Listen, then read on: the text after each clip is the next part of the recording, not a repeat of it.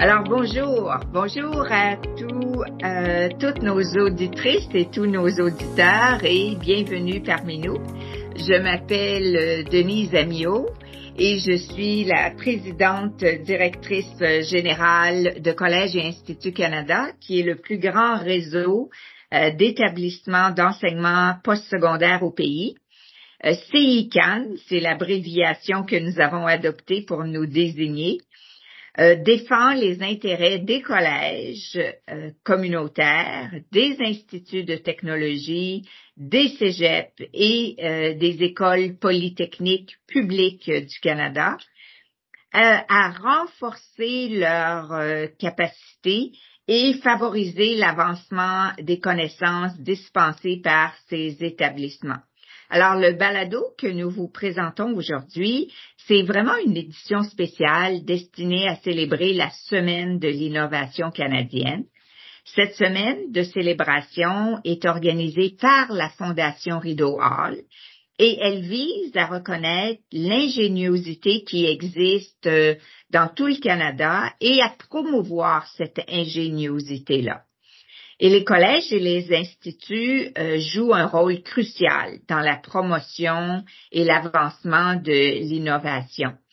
Sachant que plus de 95 de la population canadienne vit à moins de 50 kilomètres euh, du campus d'un de nos établissements, ce sont donc les centres de recherche et d'innovation les plus accessibles au Canada. On y offre aux apprenants de tout le pays des lieux où collaborer avec des spécialistes et des entreprises en vue de concevoir des solutions pratiques pour relever des défis concrets et ce, euh, en temps opportun, c'est-à-dire à la même vitesse que l'industrie. Aujourd'hui, nous allons parler d'un sujet qui nous tient très à cœur et c'est celui de la recherche appliquée dans les collèges et les instituts et de sa valeur unique. Nous l'illustrerons par des exemples d'innovation très inspirants qui ont suscité des changements durables et contribuent à apporter des améliorations pour l'avenir, que ce soit pour la population, que ce soit pour nos collectivités ou que ce soit pour l'ensemble de la planète. Alors aujourd'hui, j'ai le plaisir euh, d'accueillir Sylvain Poirier, directeur adjoint de la recherche à la Fédération des Cégeps du Québec, et Daniel Laplante, directeur général d'Innove, le réseau de recherche appliquée et d'innovation du Collège communautaire du Nouveau-Brunswick. Mais avant de leur souhaiter la bienvenue, je voudrais reconnaître le territoire autochtone sur lequel je suis. C'est le territoire non cédé des Anishinabés et des Algonquins. Alors, bienvenue euh, Daniel, bienvenue Sylvain. Avant d'entamer la discussion, j'aimerais établir le contexte en vous présentant quelques données euh, tirées du rapport d'enquête 2021-2022 euh, de Collège et Institut Canada sur la recherche appliquée qui sera publiée demain, en fait. Alors, dans ce tout nouveau rapport, euh, on a les données obtenues de plus de 70% des établissements membres de CICAN et on y dresse un bilan des activités de recherche appliquées menées dans les collèges et les instituts durant l'année 2021 et 2022.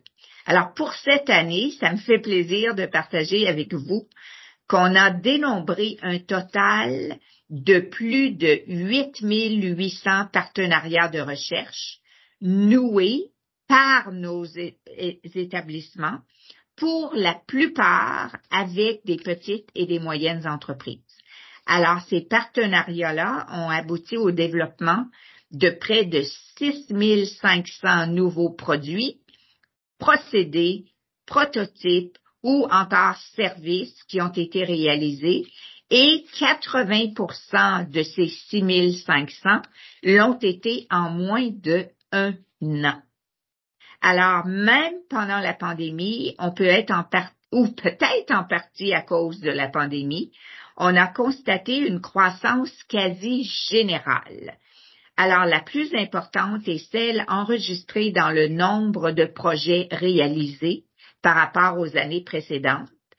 Celui-ci a augmenté de 25% par rapport à la dernière enquête et on a vu une augmentation de 16% du nombre de projets qui sont sortis.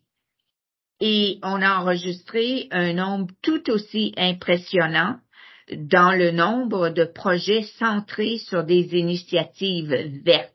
Ça, ça veut dire, et on en a eu, euh, en ce moment, on en compte 15% du nombre total de nos projets. Alors, tous ces chiffres, ça nous montre l'importance de la recherche appliquée menée dans les collèges et les instituts pour l'écosystème d'innovation du Canada.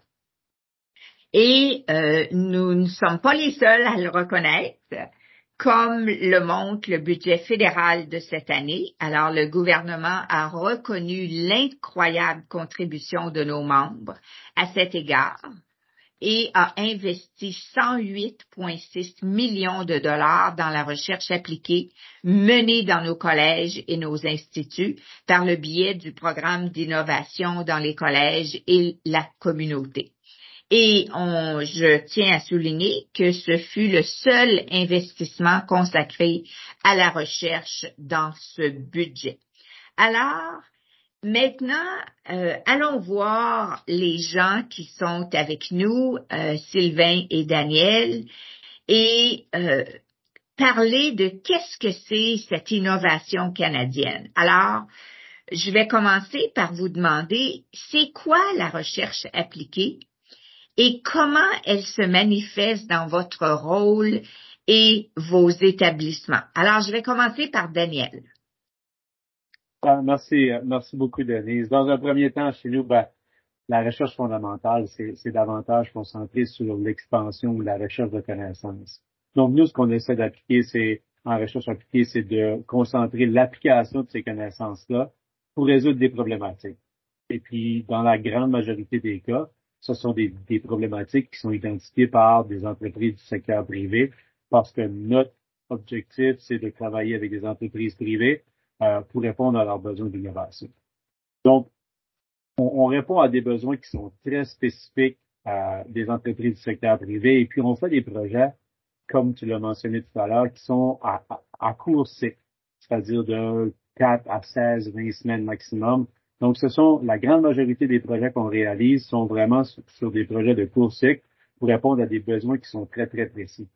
Et puis, on travaille dans la grande majorité des cas avec les, PME. Donc, 95 de nos clients, ce sont des PME, ce sont moins les grandes entreprises, parce que ces grandes entreprises-là ont souvent la capacité eux-mêmes de faire de la recherche appliquée. Donc, notre, notre, notre focus, c'est d'aider les entreprises afin de faire en sorte que ces dernières-là focus sur la réalisation de leur carnet de commandes. Et puis nous, ben, on peut amener avec nos équipes, avec nos infrastructures, euh, des innovations, euh, des projets en recherche appliquée qui répondent à des besoins qui sont très précis. Donc, on devient jusqu'à un certain point, puis tu l'as mentionné tout à l'heure, on est à proximité des gens. Donc, on devient jusqu'à un certain point des agences de développement économique régionales, mais spécialisées en innovation. Et, puis, notre rôle, c'est d'amener la recherche appliquée au service des, communautés. Donc, et puis, en, dernier lieu, ben, on joue un rôle aussi dans ces communautés-là, dans ces communautés-là, excuse-moi, euh, dans la rétention de talents. Donc, on forme des gens euh, on offre, on offre des formations et puis on, de par les différents projets ou de part l'implantation de projets innovateurs dans les entreprises, euh, ça permet la rétention de talents dans nos communautés régionales. Super, merci beaucoup Daniel. Euh, je vais me tourner à toi Sylvain pour nous parler aussi brièvement parce que toi, finalement, tu représentes 48 cégeps au pays. Euh, la majorité de ces cégeps-là sont impliqués dans la recherche appliquée. Alors, comment est-ce que tu dirais que ça se manifeste dans les établissements, en plus de ce que Daniel a partagé avec nous? En fait, ça se manifeste euh, de manière très semblable à ce que Daniel a, partagé. Euh, il se fait de toute les types de recherche dans les euh, cégeps, euh, de la recherche autonome, disciplinaire, pédagogique. Euh, la recherche appliquée est toutefois celle qui est la mieux adaptée et la plus structurée dans les collèges.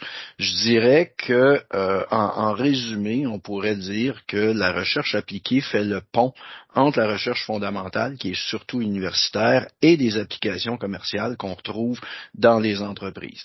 Et dans ce sens-là, ben, ce qui se passe au Québec est pas tellement différent de ce qui se passe ailleurs au Canada. Les PME sont les bénéficiaires en grande partie de cette recherche-là, et ce sont des bénéficiaires participants dans le sens où ils collaborent au développement de la recherche et participent à son financement.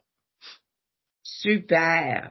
Et, ce que je retiens euh, dans ce que tu as dit, Sylvain, c'est que euh, justement, c'est appliqué, ça sert, c'est lié à la commercialisation. Et souvent la recherche, le, le comment on appelle ça, le, la propriété intellectuelle demeure avec la compagnie et non pas avec les étudiants et le prof qui ont euh, identifié la solution au problème que la compagnie avait, entre autres, et ce qui nous démarque de plusieurs autres institutions qui font de la recherche appliquée. Alors, je vais rester avec toi, Sylvain, puis je vais te demander, euh, quand on parle de recherche appliquée menée dans les collèges puis les cégeps, en quoi ça diffère de la recherche menée ailleurs au Canada et en quoi son rôle est-il unique dans l'écosystème d'innovation du pays? Puis tu as commencé à y répondre. Là. Ben, la, recherche menée dans les collèges et instituts correspond quand même assez fidèlement à ce qu'on appelle la recherche-développement en entreprise. La particularité, je dirais l'avantage des collèges et instituts est d'avoir en main un bassin de chercheuses et chercheurs hautement qualifiés, ainsi que des parcs d'équipements et des laboratoires à la fine pointe de la technologie. Les entreprises, particulièrement les petites entreprises ne pouvant se payer ce luxe, peuvent alors avoir accès aux ressources humaines et matérielles disponibles, souvent près de chez eux. Super, super. Et puis, tout à l'heure, Daniel, tu as mentionné, nous, nos institutions font de la formation et puis on sait que quand on fait de la recherche appliquée, les étudiants participent justement au projet de recherche. Puis ma question à toi, c'est comment est-ce qu'ils participent et puis qu'est-ce qu'ils retirent de leur participation? Je pense que c'est un, c'est une approche gagnant-gagnante, autant pour les instituts de recherche, les collèges, les enseignants, les étudiants et le secteur privé. Donc, euh, nous, on implique les étudiants en cours de formation. Pour certains euh, laboratoires, si on a des projets de recherche qui sont de plus longue haleine, on peut impliquer les étudiants et puis travailler avec les enseignants à savoir, bon, est-ce qu'il y a un laboratoire qu'on pourrait modifier, changer pour faire en sorte d'impliquer les étudiants dans le laboratoire. Donc, ça donne une très belle expérience à ces gens-là. On embauche aussi naturellement plusieurs stagiaires durant l'été. Donc, ça permet à ces étudiants-là de prendre de l'expérience dans des projets réels. Et puis, ça leur permet aussi d'utiliser souvent des équipements qui sont à la fine pointe de la technologie. Euh, la formation collégiale ne va pas toujours avoir les derniers équipements. Donc, nous, au niveau de la recherche, on a accès à des fonds. Euh, et puis, on n'a pas le choix d'être à la fine pointe de la technologie pour bien desservir nos clients. Donc, ça permet à ces étudiants-là euh, de s'impliquer. Et puis, l'élément des, différenciateurs aussi qu'on qu'il faut prendre en compte, c'est que on est, on forme des gens, on travaille dans des projets de recherche avec des entreprises du secteur privé, et à la fin, on est capable de livrer un produit, on est capable de livrer un service, mais on est capable de livrer une expertise, qui est un étudiant qui a acquis de l'expérience dans nos murs, dans nos projets, qui sont souvent des projets reliés directement avec l'entreprise. Donc, ça devient, euh, ça augmente énormément les chances de placement de ces gens-là. Et puis, les employeurs s'assurent que ces gens-là ont été formés réellement sur, sur des projets concrets et réels qui sont en lien avec leurs besoins. Ça leur permet de trouver des postes encore plus rapidement? Et euh, il y a quelqu'un qui me racontait justement la semaine dernière que souvent même avant que les, les gens aient fini leur programme, ils se font offrir euh, des postes. Et puis là, il faut dire à l'employeur, écoute, attends au moins euh, d'ici deux mois, la personne va graduer et puis tu pourras y avoir accès à temps plein, mais laisse-le nous pour ou laisse-la nous pour les prochains les prochains deux mois.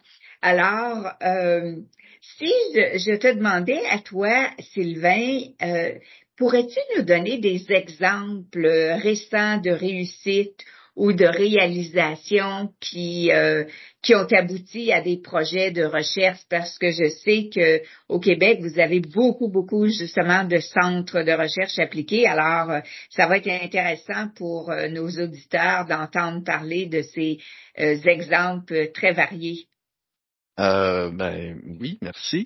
Évidemment, avec 59 centres de recherche et 41 unités de recherche supplémentaires, on a un beau chiffre rond de 100 groupes de recherche euh, totalisant pas loin de 5000 chercheurs.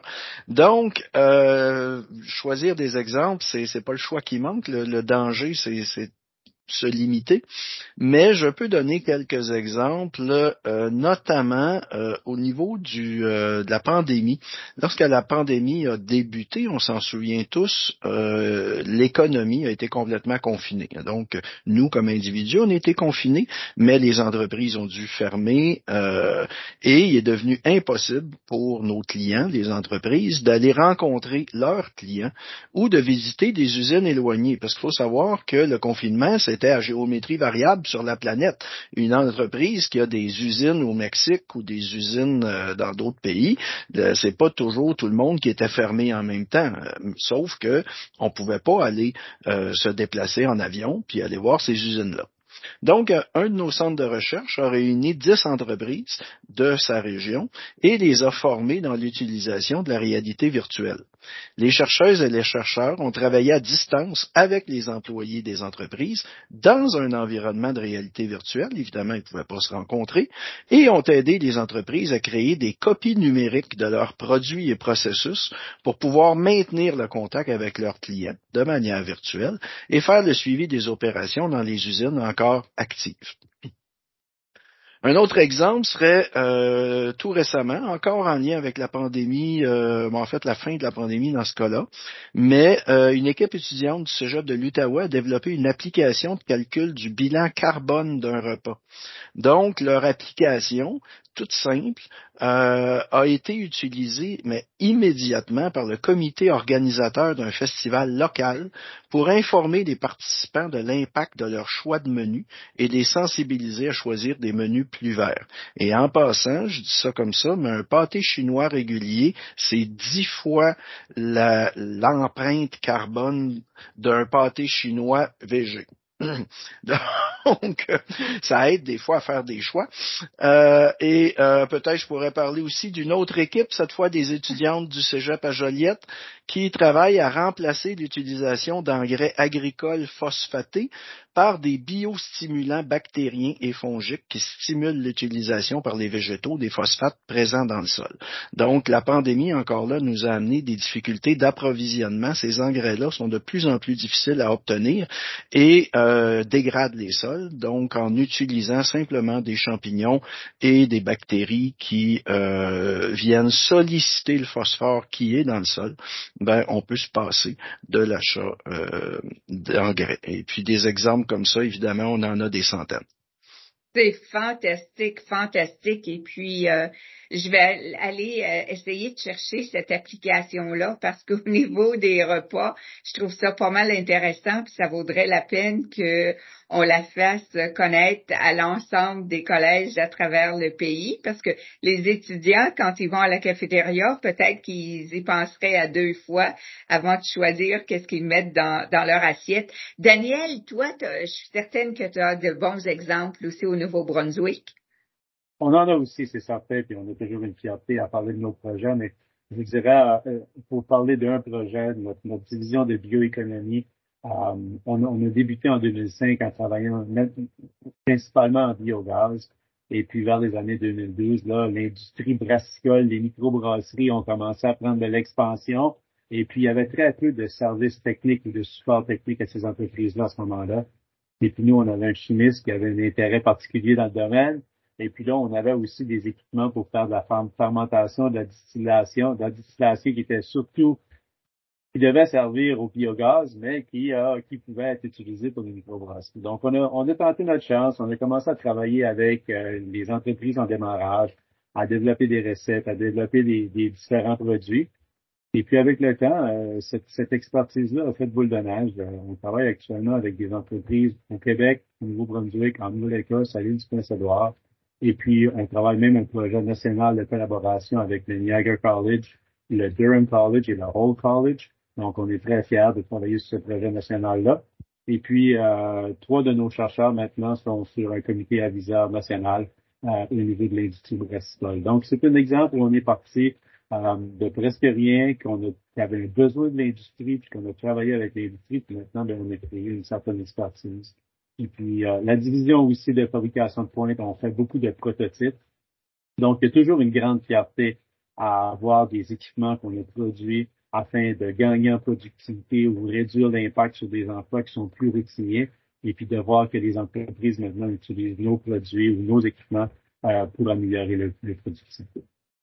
Wow! Puis ce que ce que j'aime avec euh, les exemples que tu as mentionnés aussi, en particulier le premier, c'est comment certains collèges, avec leur recherche appliquée, ils peuvent travailler avec d'autres collèges au pays et apprendre l'un de l'autre euh, et puis pour le mieux-être, dans le fond, des entreprises qu'on aide. Alors, c'est, c'est vraiment fantastique. Alors, je me tourne vers toi maintenant, Sylvain, puis quand on a tous ces projets-là, là, tu me parlais de 100 endroits où on fait de la recherche appliquée à travers le Québec, et comment est-ce qu'on fait pour mesurer l'impact et la réussite des projets de recherche? qu'on parle du plan académique ou encore sur un plan plus concret? Euh, c'est certainement la question la plus difficile à répondre. Pour les impacts des projets de recherche, il faut savoir qu'entre le résultat d'une recherche appliquée dans un collège et une mise en marché commercial, il peut encore y avoir de 1 à 3 ans de travaux qui vont se poursuivre chez le partenaire. Donc, au moment où l'impact se fait sentir pour le partenaire, souvent le projet de recherche est terminé depuis longtemps au collège. Donc, certaines recherches peuvent avoir des, impacts rapides, mais celles pour qui les impacts sont plus longs, euh, ben, on a tendance des fois à les, perdre en cours de route ou à, avoir de la difficulté à faire les suivis. Dans tous les cas, les impacts sont souvent dus à plusieurs facteurs, dont la recherche menée. Il est difficile alors de distinguer la part d'impact précise qui revient à la recherche. Donc, nous devons souvent nous rabattre sur des indicateurs généraux comme l'augmentation du chiffre d'affaires, la pénétration de nouveaux marchés ou l'embauche d'employés pour ensuite euh, tenter d'extrapoler les impacts découlant directement de la recherche. Par contre, sur le plan académique, euh, là, il y a des, retombées. Il y a des retombées directes, donc le salaire versé aux étudiants, le nombre d'étudiants rejoints, le nombre d'heures d'utilisation machine, etc. Mais il y a aussi des retombées indirectes dans le transfert de connaissances offert par la mm-hmm. personne enseignante chercheuse ou dans la motivation d'une période d'une personne étudiante qui se découvre une passion pour la science. Donc, euh, les étudiants qui ont participé à des projets de recherche deviennent souvent des ambassadeurs pour le collège et ils ramènent des entreprises ensuite en disant non, non, allez voir ce qu'ils font, puis c'est bien intéressant. Alors, euh, dans, dans j'ai été, avant d'être à la Fédération des, des Cégeps, j'ai été directeur d'un centre de recherche. Puis souvent, je disais, ben, la meilleure façon de regarder des indicateurs, c'est d'être sûr de ne pas avoir nuit. Donc, si le client revient, ben, il faut croire qu'on n'a pas nuit, puis euh, on, a eu du succès. Puis c'est ça fait partie aussi des relations qui ont été établies justement entre le client et l'institution. Puis euh, il y, a le feedback aussi des, des gens probablement euh, qui comptent dans la mesure de cet impact-là parce que euh, c'est la réponse au projet quand ils voient que ça marche, puis qu'ils se disent Wow, j'ai un nouveau produit que je n'avais pas avant. C'est fantastique et c'est transformateur pour certaines de ces de ces compagnies-là. Euh, je vais me tourner à toi, Daniel, maintenant. Puis, quels seraient euh, tes conseils pour les collèges et les instituts qui cherchent à développer davantage leur programme de recherche appliquée ou encore qui n'en font pas en ce moment ou qui nous écoutent d'un autre pays et puis dans eux, dans les collèges, ils n'en font peut-être pas encore. Ça serait quoi tes, tes conseils? Ben, je pense que dans un premier temps, il faut, il faut être impliqué dans la communauté d'affaires et puis de comprendre les besoins. Les entreprises ont toujours des besoins et puis c'est de comprendre ce besoin-là puis d'agir en conséquence. Et puis, je pense que l'important, c'est d'avoir un certain focus aussi. On ne peut pas prétendre être expert en tout. Il faut décider quels sont nos niveaux d'expertise et puis à partir de ce moment-là, de devenir les experts dans ces domaines-là. De cette façon-là, on va développer notre crédibilité et les entreprises vont revenir nous voir et vont faire appel à, nos services parce que, comme Sylvain l'a mentionné, la satisfaction de nos clients, c'est un des critères importants. Et puis, euh, on fait souvent du développement d'affaires par le bouche à oreille, donc euh, euh, c'est très important. Donc, c'est aussi, on travaille dans un domaine qui est l'innovation, donc on, exécute des mandats avec des entreprises euh, et des clients. Euh, et puis, ça va pas toujours comme on le pense parce que c'est de l'innovation et c'est de la recherche. Donc, je pense qu'un autre, un autre suggestion que je pourrais apporter, c'est vraiment d'avoir une communication ouverte avec les clients tout au long du projet, les mettre au pas de ce qui se passe, de les informer si ça va pas comme prévu, de les informer s'il y a du délai, mais d'avoir une communication qui est toujours ouverte et puis d'avoir des équipes aussi qui sont flexibles et qui s'adaptent. Parce qu'on part souvent avec des mandats qui sont tous bien écrits, tous bien montés euh, et documentés, mais euh, si on n'a pas de flexibilité, on ne on réussira pas à atteindre les objectifs et puis on risque d'avoir pas le niveau de satisfaction voulu de la part des clients. Donc, je crois que, comme, comme dernier point, je dirais, euh, d'agir un peu comme leader euh, dans le développement des graphes sectoriels parce que c'est important de réunir les entreprises ensemble. Et puis, je pense que les collèges, les instituts de recherche ont pu jouer ce rôle-là, euh, de réunir les entreprises et puis de favoriser le développement de graphes sectoriels. Hmm. Et puis tout à l'heure, je me rappelle, tu as parlé de, on est un peu comme des agents de développement économique. Et dans le fond, c'est ce que tu dis, c'est qu'il faut développer sa niche en fonction des besoins régionaux. C'est quoi le genre d'industrie ou d'organisme qu'il y a dans notre région et c'est quoi le manque que nous on pourrait euh, on pourrait euh, compléter? Écoutez, Sylvain et Daniel, euh, on aurait pu parler pendant encore au moins une heure parce que c'est un sujet tellement euh, passionnant. Je vous remercie beaucoup d'avoir participé à cette euh, discussion. Et euh, si vous souhaitez en savoir plus sur ce travail de recherche et d'innovation mené dans les collèges, dans les cégeps, les polytechniques, nous vous invitons à visiter notre site web à Collège Institut euh, les deux avec des S, collège avec un S, institut avec un S.ca. Et vous pouvez également nous suivre sur les médias sociaux afin de découvrir d'autres projets inspirants entrepris dans l'ensemble du secteur des collèges et des instituts du Canada. Alors, merci à tous et à toutes de nous avoir écoutés et en espérant que cette édition spéciale de la semaine de l'innovation canadienne vous aura plu et je vous invite à aller visiter un cégep, un collège qui est tout près de chez vous.